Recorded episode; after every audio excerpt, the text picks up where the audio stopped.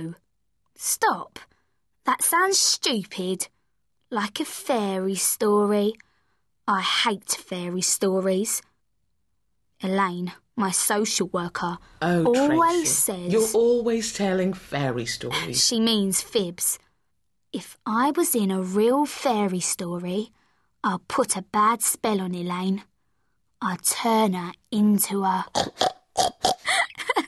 or I'd make her ears ginormous and her eyebrows long and traily and her nose all warty.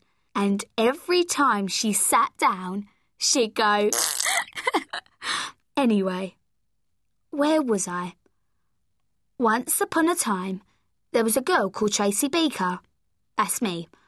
I was born a long, long time ago, and I'm now 10 years old. The same as me. That's Peter Ingham. I'll be 11 on May the 8th as well. Will you stop butting in and leave me alone? Ugh. It's true, though. He has got the same birthday as me, which is lousy. No, it's brilliant. It means we're best friends. We are not best friends, Peter. We're not even friends. And it's lousy sharing a birthday because then we have to share a cake instead of having one each. Anyway, if you want to buy me a present for my birthday, the things I like best are dogs. no, bigger than that.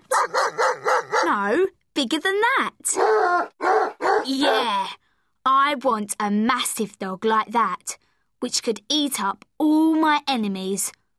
I also like sweets. Mm, And crisps.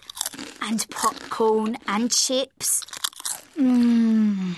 Yum. And burgers. And cake. And ice cream.